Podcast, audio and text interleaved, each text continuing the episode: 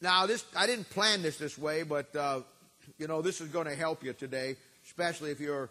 Uh, uh, it, I think this will help you no matter where you're at as a young Christian. It'll certainly help you uh, put the Book of Romans together, but I think it'll even help you folks that are. Uh, we started an institute class this year uh, with people that kind of a kind of an experimental thing, really, with the people that I have been working with every week.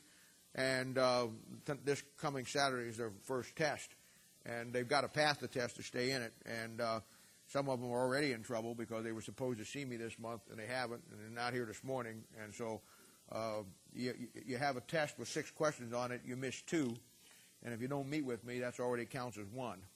So you can see that some of you, some of them are going to be in trouble, but that's okay. We got we need more room there anyhow. We're kind of packed out. But I think for those of you that are here today, this is really going to help you. And uh, my goal is to help you get the Bible. And, you know, last week we looked at one of the great parallels in the Bible. And uh, we talked about how that Israel, uh, how they missed the first coming of the Lord Jesus Christ because of the rejection of, the Bible says in Romans chapter 1, first of all, the Holy Scriptures, and then the Spirit of holiness. And I, I showed you how that the nation of Israel, the first thing they did was reject God's Word really, if you want to put it in a category, the first thing they did is reject God. Then they rejected His Word, then rejected His Spirit. So when they did that, God shut down, Holy Spirit of God shut down the nation of Israel that they could not get anything from God. And that's basically why they could not see. And we talked about last week how that the in the Old Testament the prophets wrote about the suffering of Christ, that's his crucifixion, and the glory of Christ, that's his second coming. And because they lost the Holy Spirit of God, which I also showed you last week, that is the key to you and me understanding the Scriptures, they couldn't figure it out. Then I showed you the great parallel that uh, today, you and I as Christians, we're going to miss the greatest event in our lifetime. Uh, that's going to be uh, fall this planet, and that's going to be the second coming of the Lord Jesus Christ. See, in the Old Testament, the nation of Israel is God's people, and it's through that nation that God wanted to bring His Son. And they rejected him because of their unbelief. Their unbelief was because of the fact that they quit the Bible and they quit believing in the Holy Spirit of God. Well, in the New Testament, if you're saved here this morning, if you're a saved person this morning, God wants to work through you. This church is a body of saved people. God wants to work through this church to accomplish His plan. This church is only as strong as the individual Christians that are in it. That's why we go to great length and great uh, detail to not only teach you the Bible, but make sure that everybody in ministry is following the Scriptures and doing exactly what uh, they need to do with it. And we, we talked how that the many of the Christians are going to miss the greatest event uh, in all of the Bible, in reality, the second coming of Christ, for the same reason. They rejected God, they rejected the Word of God, and now the Holy Spirit of God has no effect in their life. Because you and I will never figure out the Bible on our own. I mean, you can get a book on being a doctor, being a lawyer, being a mechanic, uh, any trade you want to think of, you can go and get a book and you can teach yourself that trade or have other people teach it to you. But when it comes to the Bible and the ministry and the things of the Word of God, it's the Holy Spirit of God.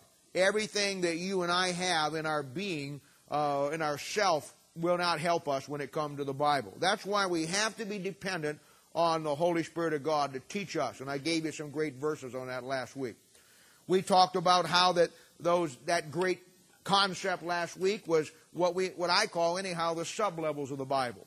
We talked how the Bible has different levels. The level that you live on, where you have to deal with issues in all your life. The basement level, where you, you store the verses and the concepts that you learn. But then there's a sub level. And the sub level of the Bible is the, is the goal for all of God's people. It ought to be, anyhow. It ought to be where you really understand how the whole aspect of the Word of God works. My whole job and everything that I do with you, one on one as a church, and I, I can really only accomplish it with the one on one because it takes that specialized, be able to get into your world and, and hand cut for you what you need. But I know this I know that uh, my job and everything I do is to try to get you to that sub level. On Thursday night, you'll find that I take uh, a long time detailing every aspect out. You're going to see it on Sundays morning. You saw it last week. You're going to see it again today. To point out to you the things that you have to learn. I gave some of you folks a book, How to Study the Bible, this morning. That is one of the greatest books you'll ever get your hand on, not because I wrote it, uh, from the aspect of showing you how to get to the sub level. That's what I meant. I didn't mean it was great because I wrote it. It's, it's a great book to show you. That book is basically how I learned the Bible and how I got introduced to the sub level of the Bible. And because the sub level is where it all goes together, where it all fits. And I'll help any of you, anytime, any place, do that and put that all together. So today we're going to continue on in our passage, and we've been, we've been really dealing with the introduction, the greeting that Paul has been given the church. And uh, we're going to finish that up today, and uh, we divided chapter 1 into two sections, and we're going to finish section 1, and, and then we'll go on to section 2 next week. But here's what he said. Let's follow along here in, in Romans chapter 1, uh, in verse 1. It says, Paul is servant of Jesus Christ, called to be an apostle, separated unto the gospel of God. We've talked about that which he had promised afore by his prophets in the Holy Scriptures, concerning his Son, Jesus Christ our Lord, which was made of the seed of David according to the flesh, and declared to be the Son of God with power, according to the Spirit of holiness, by the resurrection from the dead, by whom we have received grace and apostleship for obedience to the faith among all nations for his name, among whom are ye also the called of Jesus Christ to all that be in Rome, beloved of God, called to be saints, grace to you and peace from God our Father and the Lord Jesus Christ. First, I thank my God through Jesus Christ for you all, that your faith is spoken of throughout the whole world.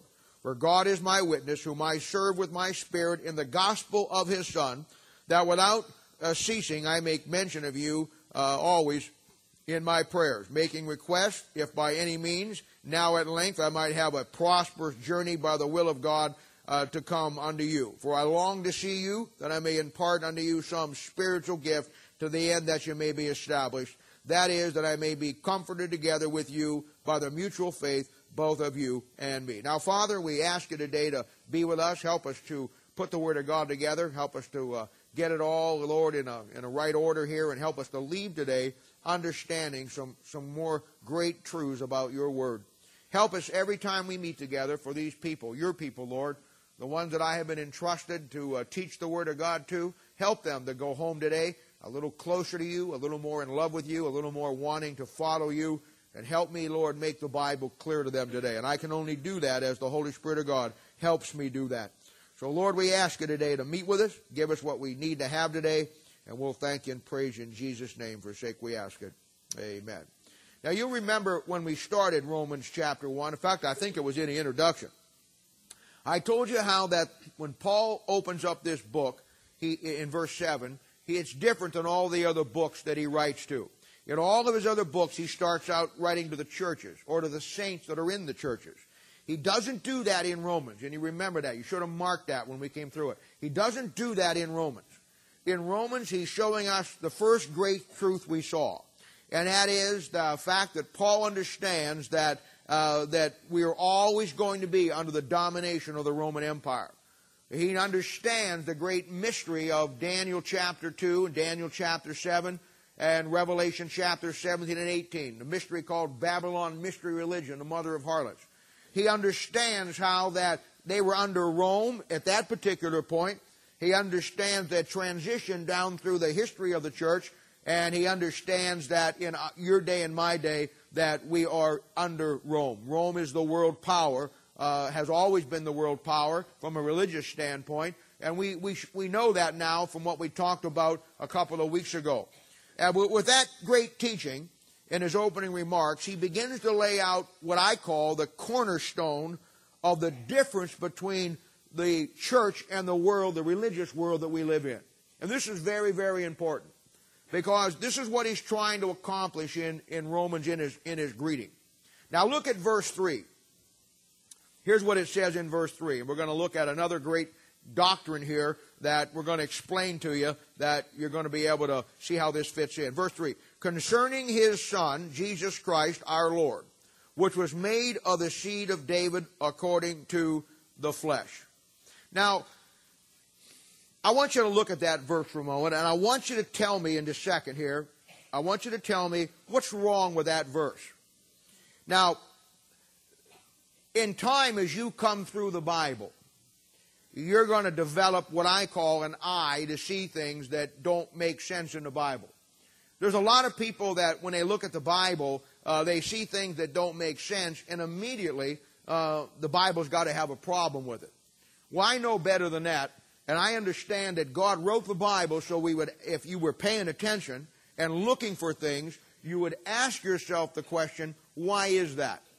A lot of learning the Bible is seeing things that don't match up and not immediately going to the point and saying, well, it's wrong, but asking yourself why it doesn't match up and finding the answer and showing you how that both are right, but they don't match up together, but they both have a, an individual application. And that's called rightly dividing the word of truth. Now, there's something wrong with this verse.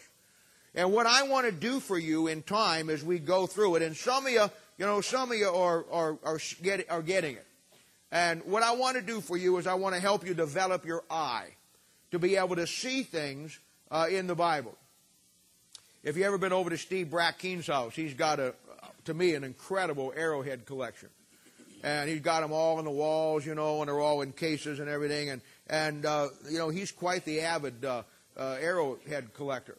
And I was talking with him about it, you know, and uh, and and and he was telling me how he finds them, you know, and he's got the ability because he's done it for so long that he can walk along a creek bed or walk along something, and he can look at uh, something over there, and something will stand out to him that isn't right with the scenery.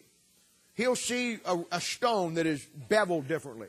He'll see a shape that doesn't look like the rest of the stones.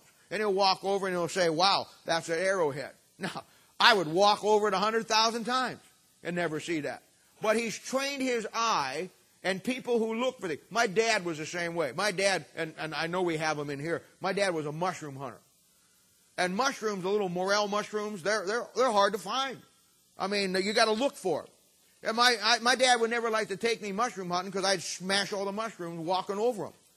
He could see a mushroom I was going to say miles away, but that would be an exaggeration. But he could see mushrooms along, and before, before I could. And he would be able to go into a woods and, why? Because he had trained himself to look for mushrooms. And it's like anything else in life. Once you, you know, this is why people like the, uh, you know, if you're a, uh, you, you, like the movie CSI, you know, crime scene investigator. A good detective goes into a room of a crime scene, and you know what he does? He looks for things that's out of order uh, other than the dead body laying on the floor. I mean, he, he, he, looks for, he looks for things that's out of, out of order. He'll look for something that isn't right. He'll, and when they take the body in, they'll look for stuff, stuff inside the body that isn't right. Then they'll look at marks on the body that isn't right. I mean, the average woman doesn't have bad bruises all over her neck. I mean, uh, you know, it, it, it's kin to the fact that somebody strangled her. And it's a thing that we all have to do that. We all have to do that. Uh, years ago, uh, years ago, I uh, when when we lived in Ohio, and uh, I had a job that didn't pay very much, and uh, we we had uh, our first daughter was being born, Kelly, and and I had to, you know, back then I think it cost like a thousand dollars to have a baby. I, it, it's a lot more than that now, but we didn't, you know, and I I didn't I I I I'm trying to tell you how I used to be a I used to be a turtle rancher. I used to catch snapping turtles. My wife knows this is true. And that's how I paid for our first daughter being born. And uh, I, there was a restaurant in town that would pay me, uh, this was back in what, 70, 70? 73, 70. Well, it was before we went to the Baptist Temple, I went to uh, Ken Baptist Temple. Okay, anyway, it was a long time ago. And I think the minimum wage was like a dollar seventy-five back then, because I know she had three jobs to try to get that all taken up here. After. And this restaurant would pay me $6 a pound for turtle meat and frog legs. Because turtle meat, they had a delicacy, didn't they, about turtle soup, see? And, and nobody, they couldn't get it. So, you know, I mean, I've, I've always been an outdoor type, you know, and I, and I had this big swamp, you know, down about 20 miles south of my house. It was, I was catching snapping turtles that big around. My biggest I ever got was, you ever get a 65 pound snapping turtle in a net? You're going to find out who's a bigger man, him or you. I mean, they got heads on them like that. And don't think this because their head's right outside the shell. They got a neck that long on them. Me and my buddy one time we were down there and he and we were we had a flat bottom boat. We're up here in the swamp and we got so many turtles that day that and we used to get nets, you know, and you put them out with sticks and you put rotten bait in it. And, uh, and they, they, they love that rotten smell, so they'll fight their way into the net. And as long as the bait's in a steel container, like a wire mesh, they'll never try to get out. They just keep trying to get that. We had so many turtles that day that it was incredible. And we, we, we, we had so many, all of our burlap bags were full. I had, we had to set two nets across the boat. And they had like six turtles in them. And, you know, and they get fighting among themselves. So we had to stand up. We couldn't even sit out. So we're standing up. He's in the front and I'm in the back. And I, this one turtle reached through and bit him on the rear end. And, I, he, and the guy weighed about 280 pounds. He was a big boy. And, you know, and we have our guns on, you know, kill, shoot at shoot the snakes and all this stuff. And, and all I knew, all I remember was I heard a yell and the boat went woof, woof, woof, and went over. And dumped us all into there. We lost everything. And the water was about chest deep, so we had to dive down and pick up and, and then carry everything back up. But I did that and, and I got out there, I was out there all the time. And I got so good at being able to read the signs out in, I couldn't do it now, but it was so good I could see a turtle head at 200 yards and know it wasn't a stick sticking out of the water. I could learn, I could, I could learn and see everything before I stepped on it.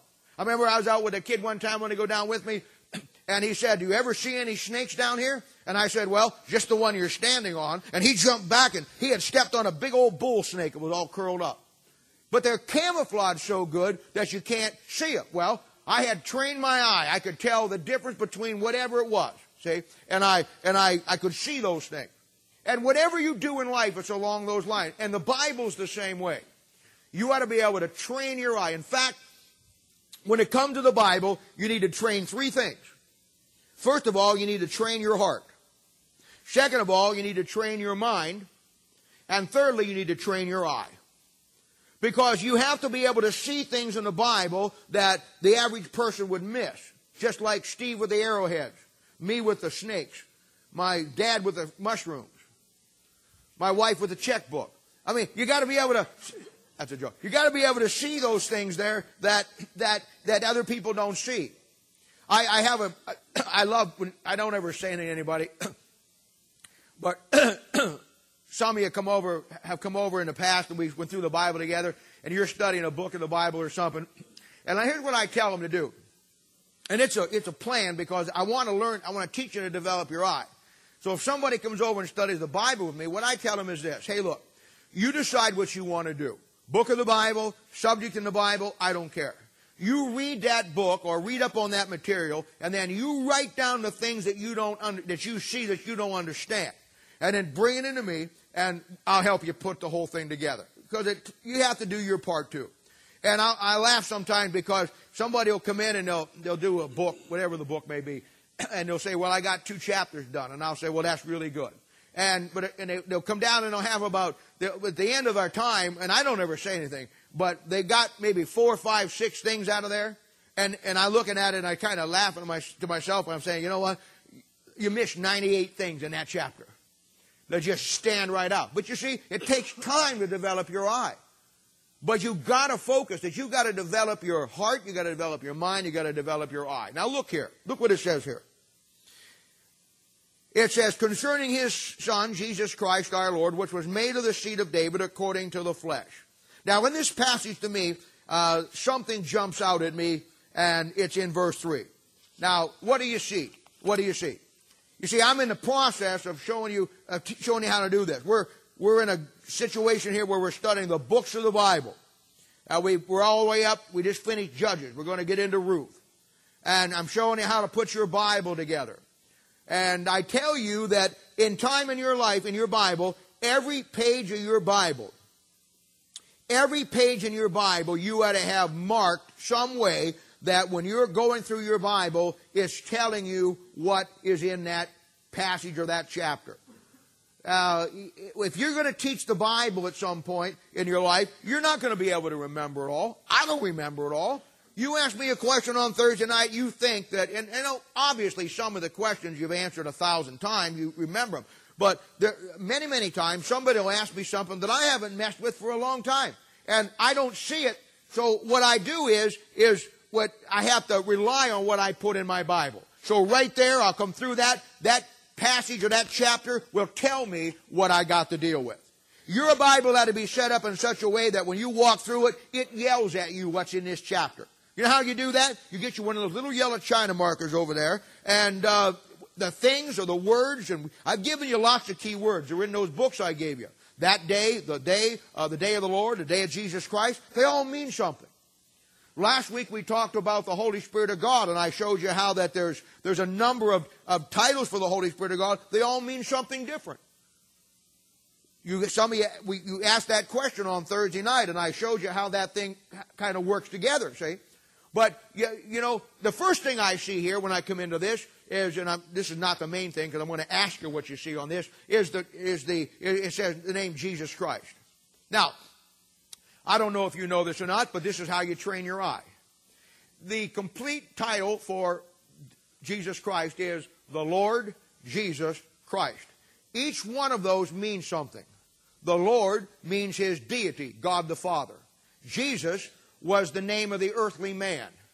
Christ is the word for Christos or anointed. He's the anointed of the Lord. He's the Christ. So if you want the complete title that gives you all three aspects of Him, it is the Lord, He's God. Jesus, He was the earthly man. Christ, He's Christos, He's God's anointed one. Now, when you find the, ter- the term used, you'll find it used differently. It doesn't say the Lord Jesus Christ all the time. Sometimes it says Christ Jesus. Sometimes it says Lord Jesus. Sometimes it says Jesus Christ. Sometimes it says just Jesus. You see, every time you find that word used, either in a combination of the two or separately by itself, it'll set the context for you. It means something different every time you see it because the three parts of his name mean something. That's what I'm talking about when I'm talking about training your eye.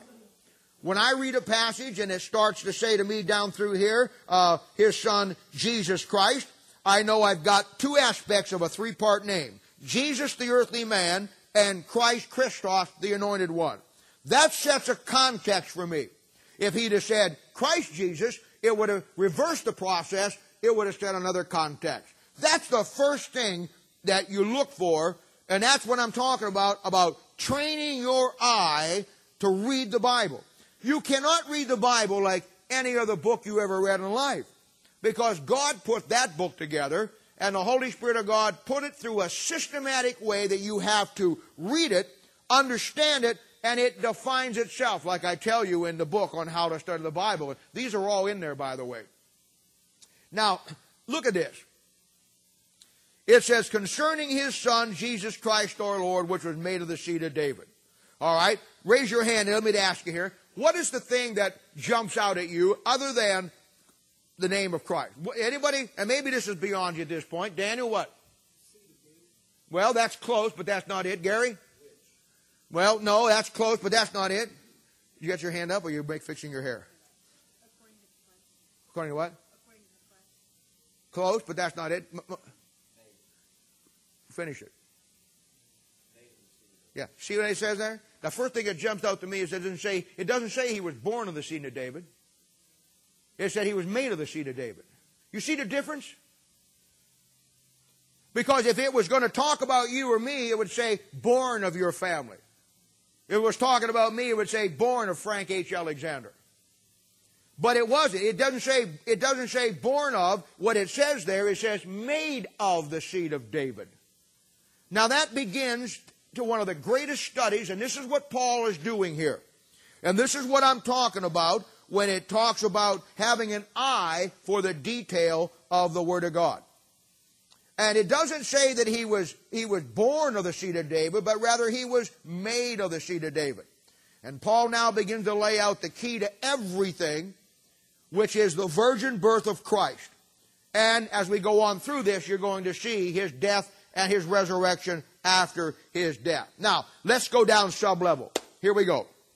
And this is good today because we got a small crowd here, so I don't have to rush through this, and I can take the time. And this is you're, you're going to get this, you're going to get blessed for being here today, as far as leaving here today, understanding a little bit more about it, especially to institute people. Now, the, the Old Testament. Turn, turn your Bible to Isaiah chapter seven, verse fourteen. Isaiah chapter seven, verse fourteen. If you don't have a Bible, you didn't bring one, you can look on with somebody that's got one with you there. Isaiah, the Old Testament, it's the major prophets. It's probably right after, uh, uh, right before the minor prophets. I say you got uh, Isaiah, Jeremiah, and Ezekiel. So it's those, those three major prophets together there. All right, look at look at chapter Isaiah chapter seven, verse fourteen. Now here's what it said. And this is what Paul was building on, but you've got to have the keen eye. The Bible never wastes an inch of space or wording. It teaches you something about everything. And you need to just learn to develop that eye. You just do. And, and some of you are. I, Kyle, I was listening to Kyle the other night up there. The boys got a deal where they go up and they teach each other the Word of God every other Wednesday night or whenever it is. And I was listening to you on eternal security. And uh, I, I could see that you had, you had picked up some things. You, you, were, you were seeing some things. And, uh, you know, I've listened to two or three of the guys now, and they, they, some of you are beginning to get it. Some of you are beginning to get it. It just is something you always got to stay with. But in Isaiah chapter 7, verse 14, it says this It says, Therefore the Lord himself shall give you a sign. Behold, a virgin shall conceive and bear a son, and shall call his name Emmanuel. Now, Emmanuel means God is with us.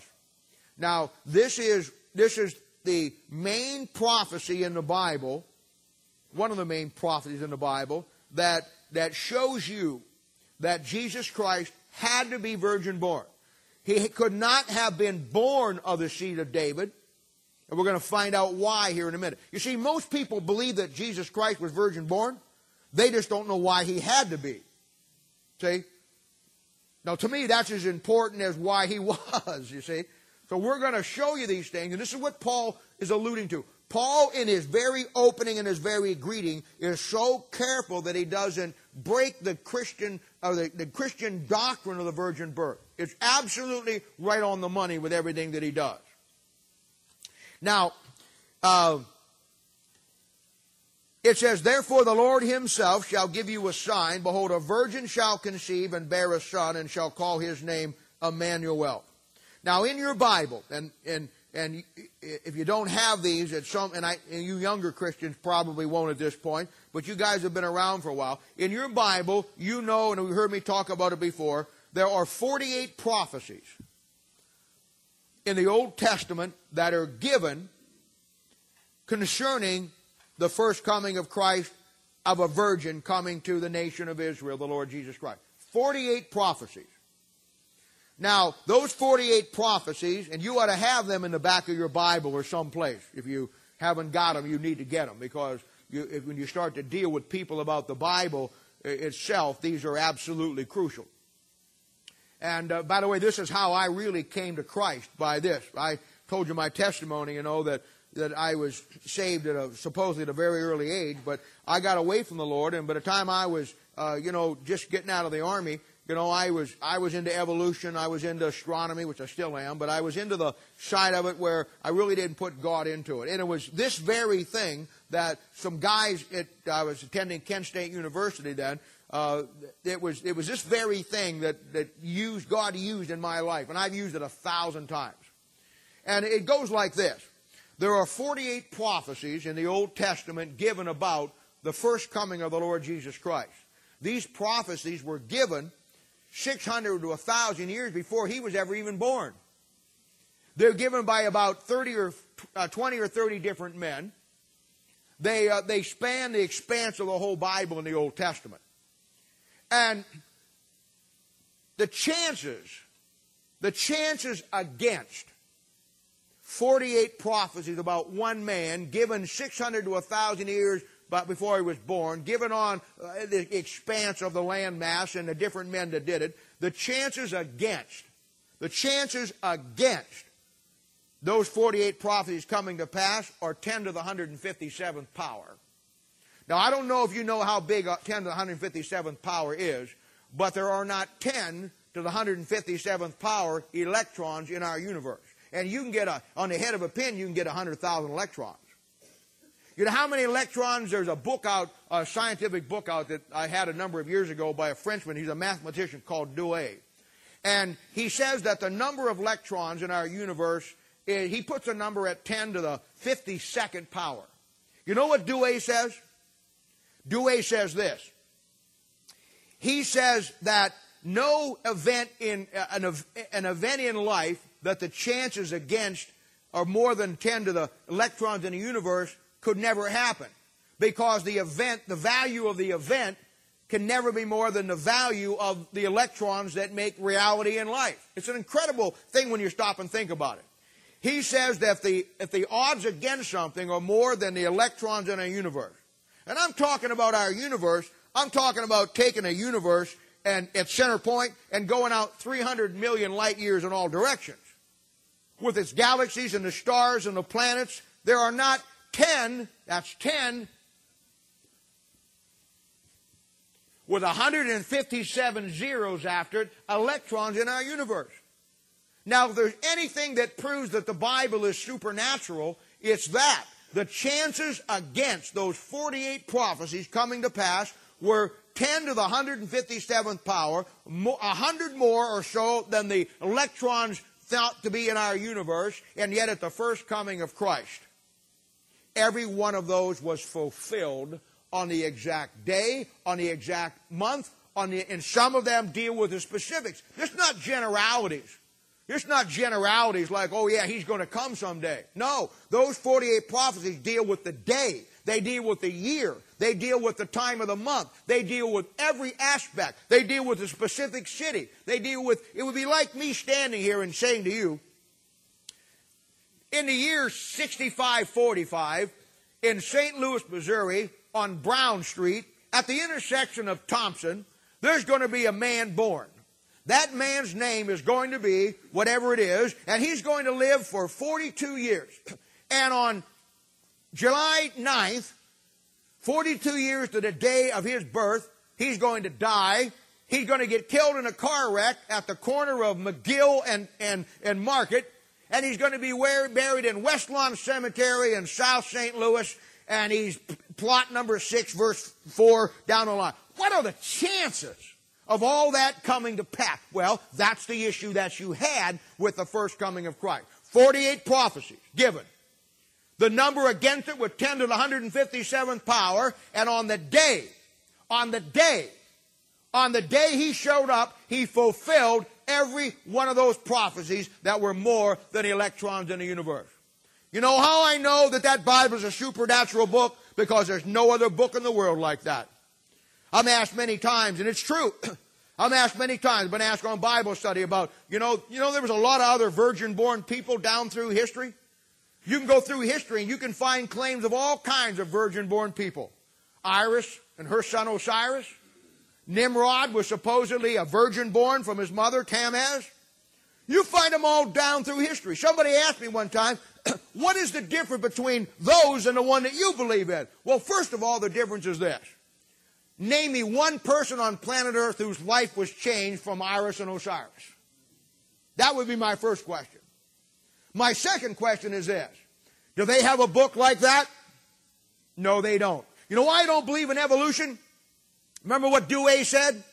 If a thing was more, if the value of something or the event was more than the value of 10 to the 52nd power, the thing would never happen because it, it mathematically, it cannot, it, it, it cannot go beyond the value of it. You know what the chances against evolution are? It's 10 to the 40,000 power. 10 with 40,000 zeros after it. That's what you're up against. So when you've got a Bible, next time somebody tells you that somebody tells you that your Bible uh, is just like you got a Bible that by scientific proven facts is more than the electrons in the universe, blows evolution right out of the thing before it ever gets started, and every one of those things came to pass. Now, one of those 48 prophecies is Isaiah chapter 7, verse 14. And it says there that therefore the Lord himself shall give you a sign. Behold, a virgin shall conceive and bear a son and shall call his name Emmanuel. And I told you that means God with us. Now let me show you how the devil worked this out. Around 1880, they came out with a new translation. Up to that point, for 400 and some years, the only Protestant Bible you could buy was a King James Bible. And the King James Bible says in Isaiah chapter 14 that behold, a virgin shall conceive. Now what the devil wanted to do is he wanted to get rid of the virgin birth because we'll see why here in a little bit. So they changed that verse in Isaiah chapter 7 verse 14 in your new RSV that came out in 1880s. And it said, behold, a young woman shall conceive and bear a child. Well, what's the big deal about that? That happens in this church about six times a week. There was nothing supernatural about a, any, a woman conceiving. What was supernatural and what was the sign to Israel that a virgin conceived. Now that's something. Now, when the new NIV came out, of course, you know that the new NIV is based on the Roman Catholic Sinaiticus and Vaticanus manuscripts out of the Vatican. When it came out, they obviously believe in the virgin birth.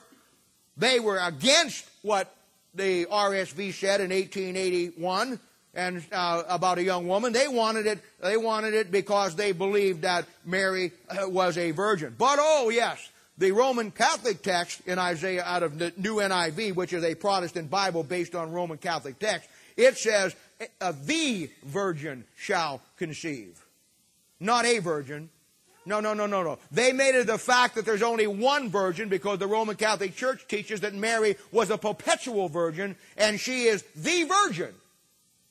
So they want to protect their little doctrine there. No, the key was that, that first of all, Mary was not a perpetual virgin, but that means that the Roman Catholic Church says she has no more kids, that she was only used of God one time, supernaturally, and therefore she was a perpetual virgin after that even though that you can go on the New Testament and find out all the other kids by their name and their birthdays and their and their uh, you know where they want you to buy their gift is found in the Bible, but that seemed to be irrelevant to it.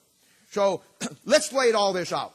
Why did why did a virgin? Why did Christ? Why did he have to be virgin born? We all believe that he was. But we got to go sub level now. And here's where this is going to help you come next Saturday night. It's going to help you right now. But here's the bottom line. Why did he have to be virgin born? Why is that? Why is it so important that it says that he was made of the seed of David, but it's very careful not to tell you that he was born of the seed of David, because he was not. Now, I don't know what you know about the Bible, but let me give you a brief overview of, of a large segment of the Bible. When God created Adam and Eve, he put them down in the garden. The Bible tells you in Genesis that, that Adam was made in God's image and God's likeness very quickly. The image is the spiritual side of him. The likeness was his physical side. And so Adam and Eve are down in the garden. They're made spiritually in God's image. They're made physically after the, after the likeness of God. A head, two arms, a body, and the legs. But when the devil shows up, the devil takes from them the salvation that God gave them, and Adam and Eve lose that spiritual image. And I'm not trying to make this complicated. I'm going to walk you through it very, very, uh, very, very slowly here. Once Adam and Eve lost the image of God, they are now in their own trespasses of sin. And from Adam and Eve right up to the New Testament, man is in a fallen state. Man uh, never gets that image restored. God gives him a physical kingdom. We're studying it. He gives them the kingdom of heaven, a physical kingdom, but the spiritual kingdom, the kingdom of God, is nowhere to be found. And man cannot have a spiritual relationship with God like you and I have. Did you ever notice that? Did you ever notice there's only certain men in the Old Testament that God comes down to and he talks to them and tells them to tell everybody else? I guarantee you that everybody in the nation of Israel did not have a relationship with God like Moses did. I guarantee you that everybody in the nation of Israel did not have a relationship with God like David did. I guarantee you that not everybody in the nation of Israel had a relationship with God like Joshua did. God in the Old Testament picked certain men, and it was those men that God chose to tell everybody else what God had told them. Why? Because man has lost his fallen, he has that fallen image. And man can't fellowship with God. So God cannot have fellowship on the basis that he has now until that image gets restored. Now, the history of the Bible of the Old Testament, you know what it is? In its easiest way to understand it, you know what it is? It is a test. For 5,000 years before Christ ever showed up, before five, for 5,000 years, from Adam up to the birth of Christ, God gave man a 5,000 year track record showing man that he could not get to God and solve his sin problems on his own. Every man, from Adam to Noah, to Abraham, to Lot, to Moses, to Levi, to, to Joshua, every man, from Saul to Samuel, to David, right up through the kings of Israel, right up to the last one, Zedekiah. Every one of them proved one thing, and that was they could not stand up against God's righteousness on their own. In every case, they may have been wisest, holiest men that ever lived. You find nobody wiser than Daniel, and he couldn't do it. You'll find nobody loves the Word of God more in the Old Testament than David, and he couldn't do it. You'll find nobody who's a greater type of God the Father than Abraham, and he couldn't do it. What the Old Testament shows you, after 5,000 years, you and I got a problem with our blood. We have a sin issue. And we can't get God's righteousness to have fellowship with Him with this old bloodline that's running through our veins. You know what the Bible says the biggest problem you and I have is? It's our flesh. Our flesh is what makes us, wants us to go out and do all the things that we know that are wrong.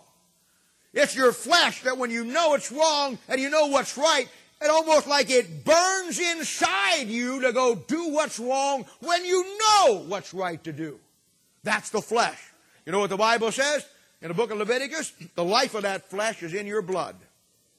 You see, you and I got a blood problem. You and I got a blood problem. The life of this flesh is in this blood. And that was the problem in the Old Testament. The bloodline. And God gave man 5,000 years. And they came and they went. They stood up and they fell. At the end of that time, God says, I'm going to get me a man who doesn't have a problem with his blood. But to do that, I got to get somebody that's not born of man's bloodline. So you know what? He had to get a son that was going to be the Savior, that was going to restore the fallen image that Adam lost, that you and I needed to get back. And the only way he could do that was through a son that was virgin born, who did not come through the bloodline that was tainted down through the history of the nation of Israel. He had to get somebody that was going to be a king. He had to get somebody that was going to reign on the throne of Jerusalem. But he couldn't get somebody that was born of the seed of David because of the bloodline. He had to get somebody who was made of the seed of David supernaturally. See how that works? Now turn over in your Bible to Jeremiah. Let me show you this a little bit closer. We talked about this in the Institute class, and, and everybody will, will help figure this out. 5,000 years. Finally, God in the book of 1 Samuel, 2 Samuel, 1 Kings, 2 Kings, 1 Chronicles, and 2 Chronicles, finally God gives them a monarchy, a kingship. We find the first king that God gives them is David.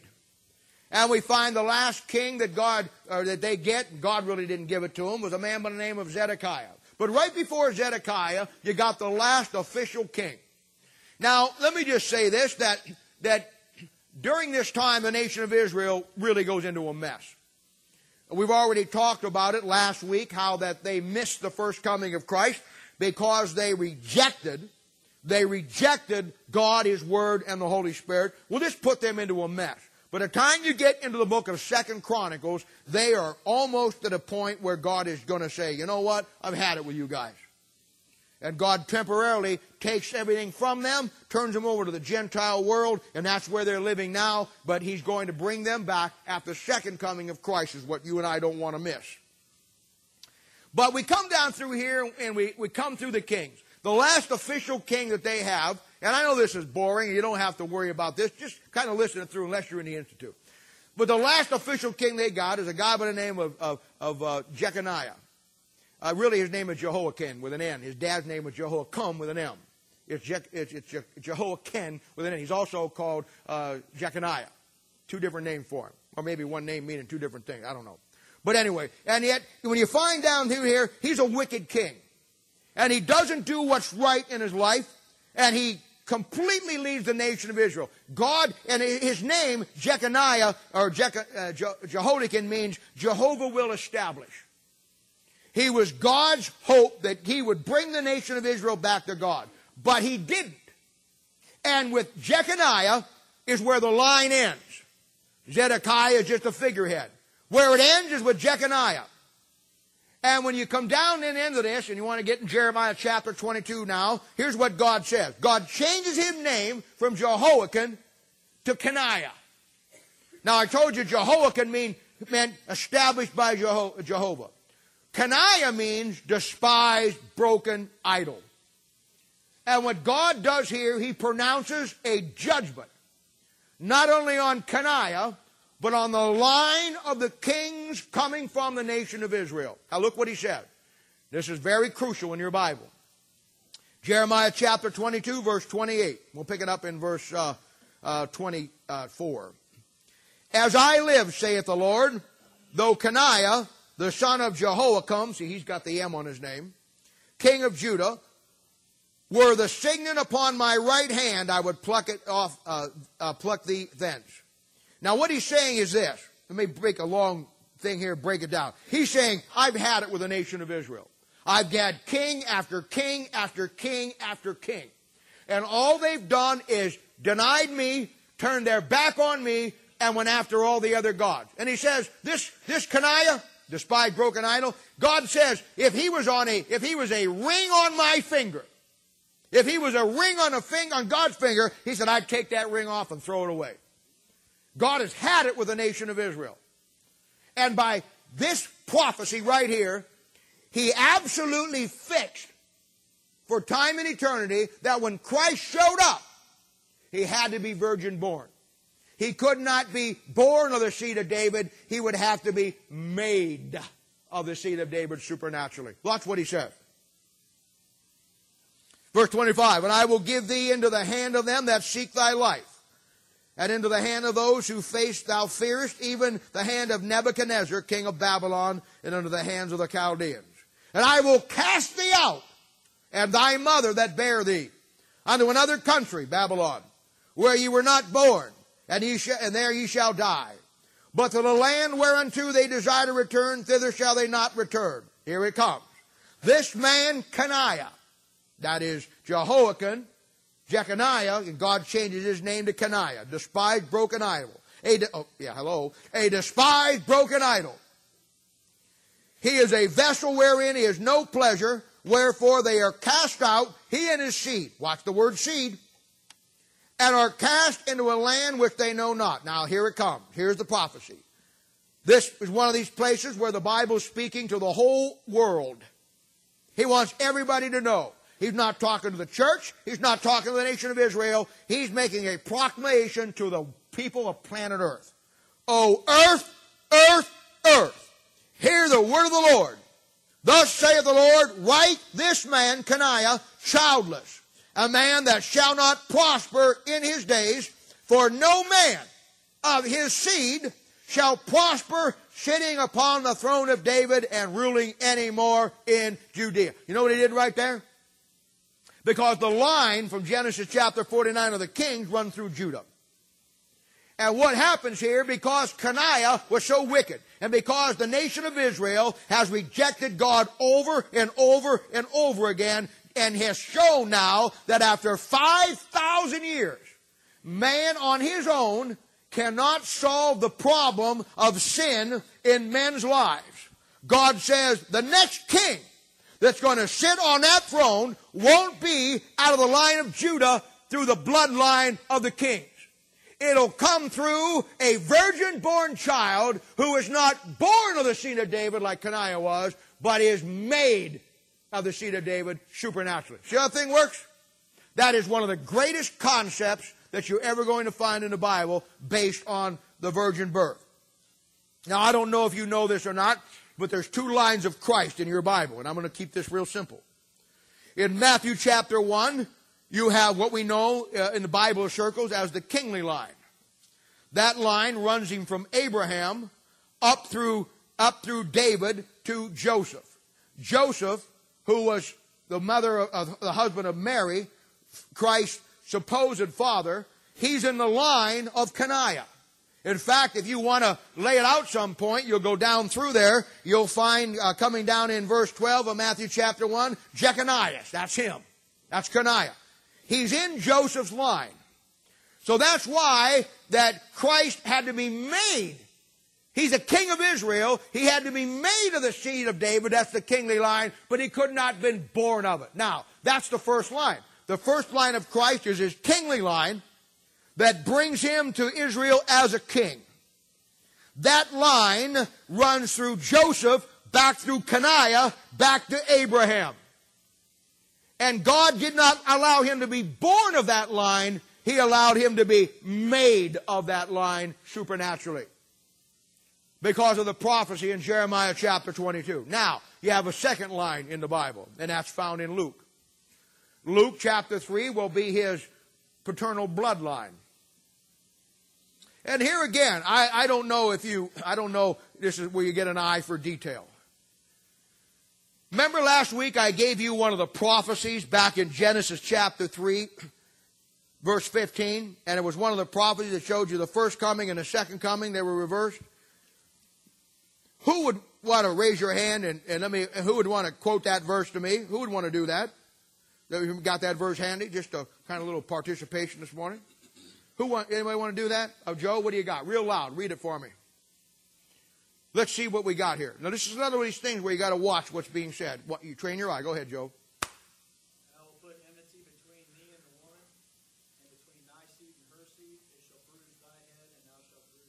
All right, what do you see in that? What if you're reading that? And I didn't say this last week because I was saving it for this week. But you talk about an eye of detail. Read it again, Joe, real loud. You got it still there? Stand up and read it. I want everybody to hear it. Real loud, real loud. All right, he's going to put enmity between he and the woman, between, uh, uh, go ahead and the rest of it. Thy seed and her seed. All right, what do you see in there that doesn't add up? Raise your hand. John? Can't hear you. Woman doesn't have a seed. Isn't that a strange thing to put in there? Your little baby's not going to get your bloodline from you, it's going to get it from him. And we thank God for that every day.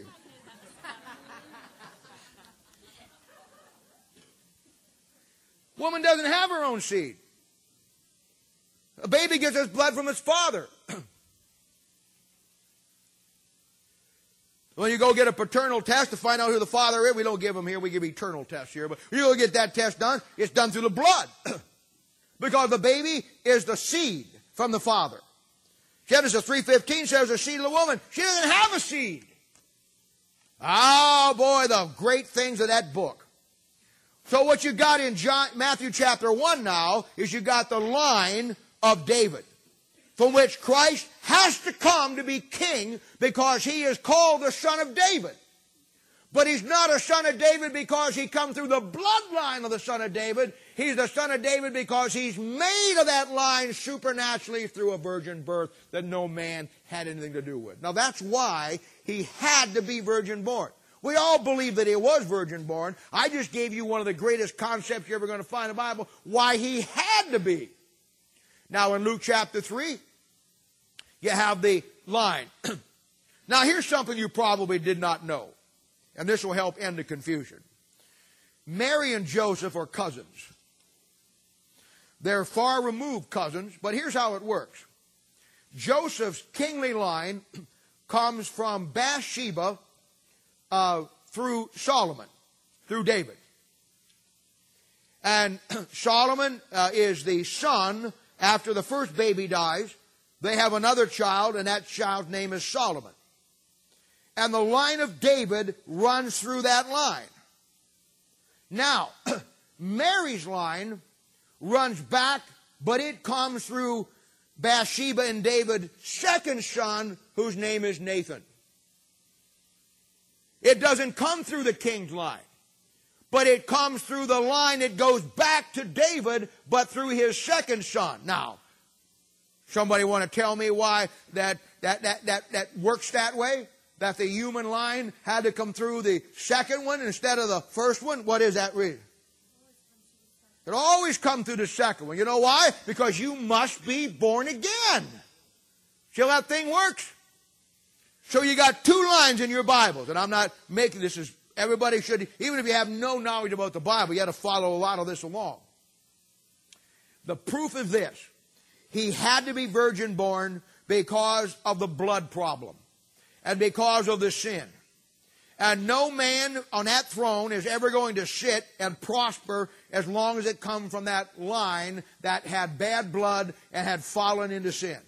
So when God gives Israel their next king, which by the way is their last king, which will be the Lord Jesus Christ at the second coming of Christ, whom they rejected and crucified at the first coming of Christ, that's why he came as a virgin. that's why Paul here, when he's laying this out, eye for detail, says he was not born of the seed of David, but he was made of the seed of David through a virgin birth. All right? now, when you understand that, when Christ shows up to restore the lost spiritual image that Adam lost, he could not be born of a human father. He had to be born supernaturally. And this is why the Bible says the birth of Christ to a virgin was a sign. It was a sign. It was a neon sign. It was a sign so big that nobody could miss it.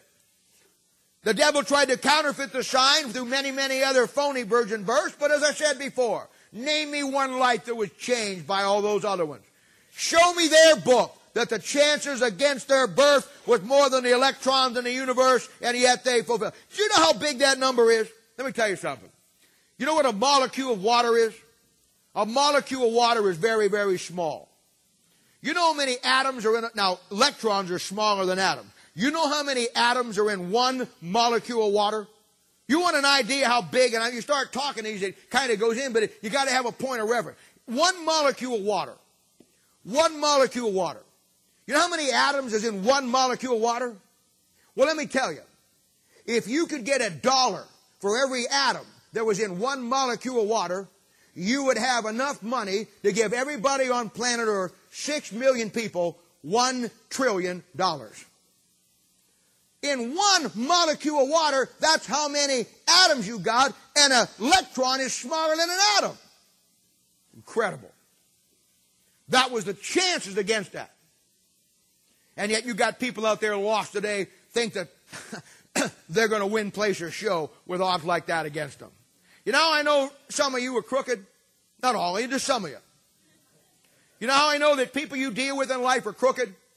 Because if you took those odds out to the boats, and you took those odds out to Las Vegas, and you talk about a long shot, and you showed somebody that the odds against were more than electrons in the universe, and yet that thing came through, you got to be an absolute fool to see those kind of odds and see that long shot come in and then to stand there and say, well, I don't think the Bible's relevant to me. You're a fool. That book has got you down more than the electrons in the universe, and it shows you that it's, it's not an issue of your intellect, it's an issue of your bad heart through your bad blood. You don't want to give up the lifestyle you've got.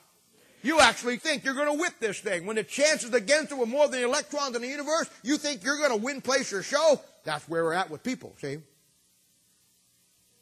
It was a sign based on the prophecy of Jeremiah chapter 22, based on the bloodline of the kings that had gotten tainted when Adam lost that spiritual image. When Christ shows up, born of a virgin, he dies on the cross. We're going to get into the next one here. What he does is he restores that fallen image. That's why you and I can have the relationship with Christ that they couldn't have in the Old Testament. You know why? Because he was sinless birth, because he was made of the king, seed of David, but not born of the seed of David, because he fulfilled Jeremiah chapter 22, because he was a sign, it was virgin, it was born, and the bloodline was pure. Bible says in Acts chapter 20, verse 20, that he had God's blood in his veins. Didn't you read that thing over there in First John when they're over there around First John uh, five or whatever it is in there, and it says when he's hanging on the cross, that guy sticks that that that sword in his side or that spear in his side, and the Bible says what comes out? Water and blood. Water and blood. You think that was just a, you think that was just a, uh, you know, just a kind of like a, a medical report? Don't you know that water and that blood mean something? Don't you know in that same passage, John who wrote that says that he, when he saw it back in the, in the Gospel of John, it testified of something? You'd ask the next five Christians you meet what it testified of. They wouldn't know. They wouldn't know. There's something wrong with your blood and my blood. And Christ's blood was sinless. it had no tainting to it. That's why God would accept it for your sin and for my sin. And when he did that, well, I'm getting ahead of myself. Let's look at the next one. Now, the next thing, and this is another great fundamental doctrine found in verse 4.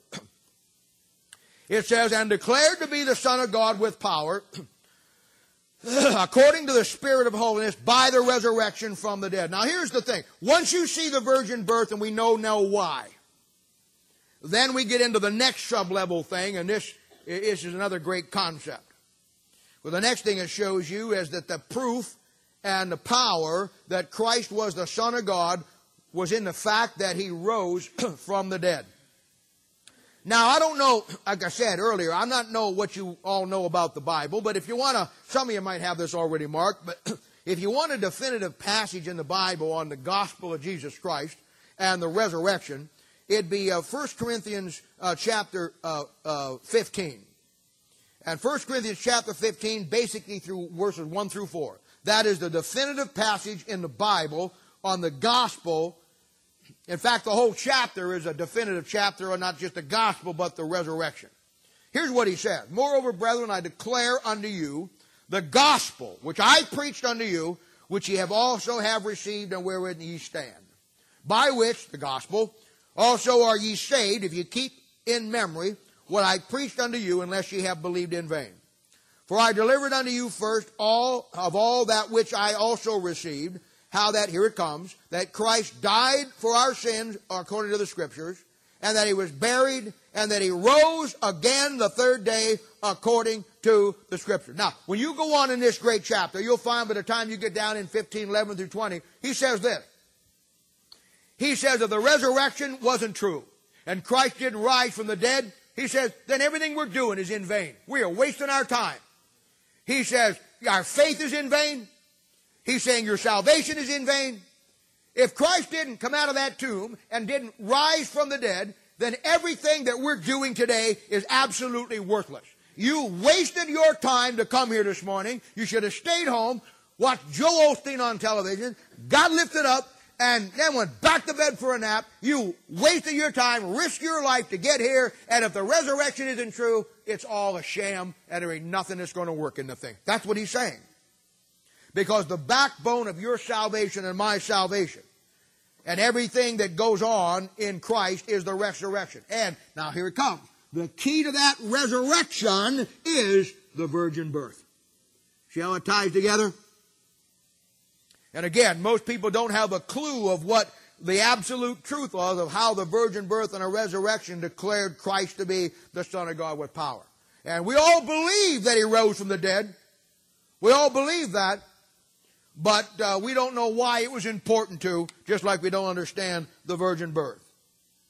And uh, when Christ, uh, uh, when you when you when you understand how it all works, then you it, it all begins to make sense to you. All right, now I want to show you how this thing declared Christ to be the Son of God. What was the importance beside the fact that if it isn't, we're in trouble? B- put that aside. What was the absolute reason for him to rise from the dead on that third day. What was the point? Putting aside what I've already said about you and me and our salvation, what was the fundamental doctrine that he accomplished when he came out of that tomb? All right, turn over to Hebrews chapter 2. I'll show you what the issue is. Now, we've already seen and understood that when Paul opens up in his greeting, some greeting, He's talking about the fact that he was, he was made of the seed of David, but he wasn't born of the seed of David. We've already went back and we've looked at the absolute necessity for a virgin born Savior. How that the kings, all the way back to Adam, had problem with their blood. And the prophecy in Jeremiah chapter 22 on Je- uh, Jeconiah, Jeconiah, uh, uh, Jeconias, all three are the same. When the prophecy comes to home on that thing, we find that uh, that uh, he had to get a sinless king on that throne. But there's a problem here we got to look at that's the next step. Hebrews chapter 2, verse 14. Now here's the real issue. Here's why the resurrection hinges on everything. Verse 14. For as much then as the children are partakers of flesh and blood, he also likewise took part of the same, that through his death, here it comes, through his death he might destroy him, here it comes, that had the power of death, that is, the devil and deliver them who through fear of death were all their lifetime subject to bondage. That's everybody in the Old Testament, and that's also me and you. For verily who took not on him the nature of angels, but he took on him, here it comes again. See that thing? The seed of Abraham. Notice it didn't say he became it, it says he took on him. Now here's what you got. In the Old Testament, the devil had the power over death and hell. God gave that power to him. When Adam sinned back there and lost the spiritual image of God, the spiritual kingdom passed into the devil's hands. And he now, in the Old Testament, has the keys and the power over death. That's what it says there in verse, uh, in verse 14 that through death he might destroy him that had the power of death, that is, comma, the devil. Now that's why nobody in the Old Testament could go to heaven when they died. They had to go to Abraham's bosom. That's why in the Old Testament, when they died, uh, uh, their death uh, is completely different than when you and I die. The Bible says when you and I die, have the body be present with the Lord. When they died in the Old Testament, they couldn't go to heaven. They went to a place called Abraham's bosom. We've talked about that many times on Thursday night. But in the Old Testament, the devil had the power of death and he had the keys. Now, remember over there in, in, in Matthew chapter, I think it's Matthew chapter 16. Uh, um, down around verse 18, I think it is. Peter's, our Lord's talking to Peter. And he says to Peter, he says, Peter, he says, he says, uh, I'm going to give you, you're the rock, and upon this, or I'm the rock upon this that you confessed, I'm going to do this and this. And he says, the gates of hell now, we talked about a couple of Thursday nights ago, lady asked a question, is hell real? Is hell literal? And we came back with the assumption that yes, it is. We know it is. And here's another piece of the puzzle for you. Not only is it real, in a real place, it's got gates on it. And that gate's got a lock on it. And in the Old Testament, the devil had the key to that gate, and that's why when you died, you couldn't get out.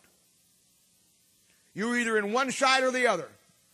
But the, the gates of hell shall not prevail against it. And when Christ came down, and again, most people don't have a clue of what was really taking place. When Christ came down of the seed of Abraham, verse 16, virgin born, made of the seed of David, when he died on that cross, when he died on that cross and was buried those three days, like the Bible says in 1 Corinthians chapter 15, and he rose again the third day, he defeated death. And when he defeated death, the devil was defeated. And at that point, the devil no longer had the keys of death and hell. Now Christ has got them. So what he did at the resurrection, or there about that time, the Bible says that he goes down into Abraham's bosom. That's where the Old Testament saints. You know what they're called in the Old Testament? They're called captives. Some of those Old Testament passages, they're called prisoners. You know why? Because they're prisoners of death. They're captives of death. But when Christ rose from the dead, and as the Bible says in Hebrews 2, he defeated the devil, he's got the keys of death and hell, he walks down there and he puts the key to that gate and he opens that gate and he throws the gate back and he walks in and says, Hey guys, you want to go up with me? I'm going up. I've got the keys of death and hell. I bet that was a hallelujah shouting time, man. The Bible says that he leads captivity captive and he ascend up on high. Why? Because he had the keys of death and hell. Why is that so important? Because the devil had it, and that's why the devil wanted to keep him in that tomb. That's why the devil, when he died, the devil thought for sure. We were talking about some things that the, that the devil doesn't know in the Bible with somebody this week, and I'm sure there's some things that the devil didn't know. I'll tell you one of the things he never figured out. He really thought he could keep him in that grave. Now, you know why he did? We thought that? Because he kept everybody else in that grave. The devil made one mistake. He didn't have an eye for detail either. He missed the point where it said this guy wasn't born of the seed of David, he was made of the seed of David. And I'm sure that when Christ gave up the ghost on the cross, and they wrapped him in that linen and put him down there in that tomb, down in the nether parts where Abraham's bosom and hell's at, I'm sure that I'm the, all the devil's horde just broke into a, a, a six pack party. I bet you they're screaming and yelling. The devil's being boasted around that he's, he's won. Christ is dead. Everybody's died. Nobody could stand before you. And now the one that God sent, we killed him. He's dead. He's in the tomb. And he's sold down here in Abraham's bosom. Hell got no key. We searched him when he came in. And boy, the first day, man, they're down there and the party's going strong. First day, man, I mean, there's a lot of beer drinking going on, there's a lot of partying going on, and I mean, they're just having a great time. They're celebrating. The devil's won. This one that was supposed to be the chosen one, he died like everybody else. Second day, well, boy, we're having a great time. Man, party's continuing. Oh, I mean, they're listening to some of your great music and they listen to all that stuff and they're just having a great time. And the devil's sitting up there drunk as a skunk with a crown on his head and he's laughing and he's going to be the king. And as soon as this party's over, he's going to go back up. He's going to go into Jerusalem and he's going to claim his crown. Third day. What happened to the party? Well, I hear it. I hear a lot of shouting, but I don't hear any music. I hear a lot of a lot of amen, glory to God, but I don't hear any of the other crowd stuff. What happened? I'll tell you what happened. Up from the graves he arose with a power over his foes and the keys of death and hell. And at that point, at that point in time, the devil was defeated. You say he doesn't act like he's defeated. That's beside the point. I read the last chapter of the book. We win, he loses.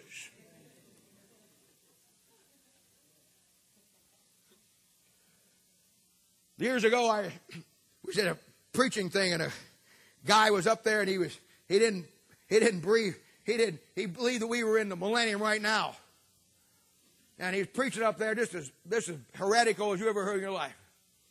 And there's a, a, a lady sitting down in the front row that was just taking all kinds of notes. And at the same time, at the end of the thing, she, she raised her hand. She says, You know what? She says, she said, I don't understand. She said, you told me that, that we're in the millennium right now, and, and, but my Bible says, my Bible says that in the millennium, the Satan bound. How do you explain all of this? He said, well, ma'am, he, nobody ever asked him that before. And he said, well, ma'am, I, I give her, she said, oh, I just guess he's got a long chain. Yeah, I guess he does. And I'm telling you, when Christ come out of that tomb, the victory been won. It's over with. And that's why you'll find in your Bible, in the narrative of your Bible, why you'll find in your Bible as the narrative that the Holy Spirit, that's something else you've got to look at in your Bible. There's times when, when, when Peter is saying something because he was there, and I know he's saying it through the inspiration of the Holy Spirit. I know that. There's times that Peter says something, or John says something, or Matthew says something, or one of the Paul says something and he's saying it under the inspiration of the Holy Spirit of God and he's relating the experience that he was there. And then there's time that he's saying something and he wasn't there. And it's you got to be able to kind of step out of that one mode and realize that in this passage, Peter wasn't there, Paul wasn't there, nobody was there, and the Holy Spirit of God has picked up the narrative and is telling you the story now. That's why in Matthew chapter 28, the narrative of your Bible never called Jesus Christ Lord till after the resurrection. You know why? Because he hadn't defeated the devil. Oh, I know you find people come up and say, Lord, Lord. Sure. And I know the Bible talks about the, the narrative of the Holy Spirit of God, the narrative of the Word of God. It is in Matthew chapter 28, down there around verse 6, that after the resurrection, he's first called Lord by the Holy Spirit of God, the narrative of your Bible. Why? Because at that point he had defeated death and he had defeated the devil. Two great concepts. And you begin to understand now that not only why he had to be virgin born, because of the bloodline coming through, you understand how Paul has this in his mind. And this is why when you get into Romans, and really just about any of the book of the Bible, you got to watch everything you read. You got to have an eye. And, that, and, and as sure as I say that, I guarantee you, that means some people go out there trying to find something for everything, and that's not it either. You never take it where it doesn't go. You can't just make this up because I think this is something. You've got to be, it's got to be founded on a doctrine. When he says, made of the seed of David, that is on a doctrine of Jeremiah chapter 22. That is on a doctrine of 5,000 year track record of men in a human sense. And really, that's what the book of Romans is all about. After we get into the introduction, we get in here in Romans chapter 1, you know what we find out? We find out exactly what Paul is saying it is, it is opening. He's saying in chapter 1 and chapter 2, in chapter 1, the Gentiles who had a relationship with God through their conscience can't solve the problem with their sinful blood. He says in chapter 2, he says the nation of Israel, who have the oracles of God, the nation of Israel, who were God's chosen people, they can't solve the mess they're in. You know what he does in 4 and 5? He said there's only one way for the Gentiles and the Jews to solve the mess that they're in, and that is getting God's righteousness. You know what he does in 4 and 5 and 6? He shows you how to get that righteousness. You know where it goes back to? It goes back to the cross. It goes back to the bloodline. It goes back to the virgin birth. And it goes all through the resurrection. So now, as Paul ends his greeting in the book of Romans, chapter 1, now he's laid out for us some great sub-level things. And I told you, we're going to take our time with this, so let's go over what we've learned now and get these down. Let's go over what we've learned from the greeting. And next time, next week, we're going to start the they're going to start the meat of the book, if this wasn't already meat. But here's what we've looked at. We saw in verse 1 that he began to lay out for you and for me the basic concept of what we're to be as a minister. He, in his own verse 1, as he talked about himself, he said, Paul, a servant. We talked about your attitude. Called to be an apostle, your calling. Separated unto the gospel of God. Then he shows us the reason Israel could not separate the sufferings of Christ from the, from, from the glory of Christ. And we saw from that that he, they rejected the Holy Scriptures and they rejected the Spirit of holiness and they missed the first coming of Christ, just like many of God's people will miss the second coming of Christ for the same reason. Now, today, we've seen the issue behind Christ's birth. There's the fact that he was not born of the seed of David, but rather made of the seed of David through a virgin birth. And we now understand not only we already knew that he was, but now we understand why he had to be. We have the details now. This will help you when you come up to trying to lay out for me about Jeconiah and Coniah. This will help you put it all together in a way that you can explain it, make it better, understand it for yourself. And then he shows us the issue of the resurrection, how that the resurrection declared him to be the Son of God with, here it is, Son of God with power. Now I want to give you something here uh, before we close that to show you how this thing all does. Let me ask you a question and raise your hand when you answer this. Who, who, who raised Christ from the dead? Yes, ma'am.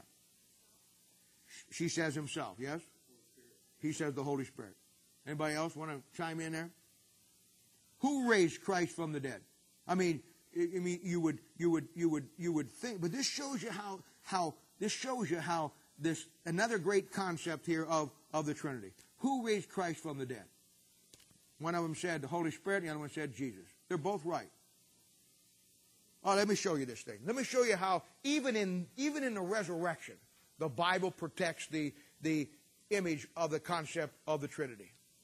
Now, Mikey said it was the Holy Spirit, and Mikey would be right, because over there in uh, over there in uh, um, Romans chapter eight, verse eleven, it says that the Holy Spirit of God raised him up. Rebecca said it was Jesus. Rebecca's also right. Because in John chapter uh, uh, 2, verses 19 through 21, Jesus made the claim that he would raise him up. Truth of the matter is, all three persons of Godhead raised him up. Because 1 Thessalonians chapter 1, verse 10, and Acts chapter 3, verse 26, God, it says that God raised him up. You see, by the resurrection of Christ, we have all three, Jesus. So we see now that the resurrection was the fact that what declared him to be the Son of God. And then I want to leave you with this. Three things you got to work on in your life. I'll help you, but there are three things you got to work on.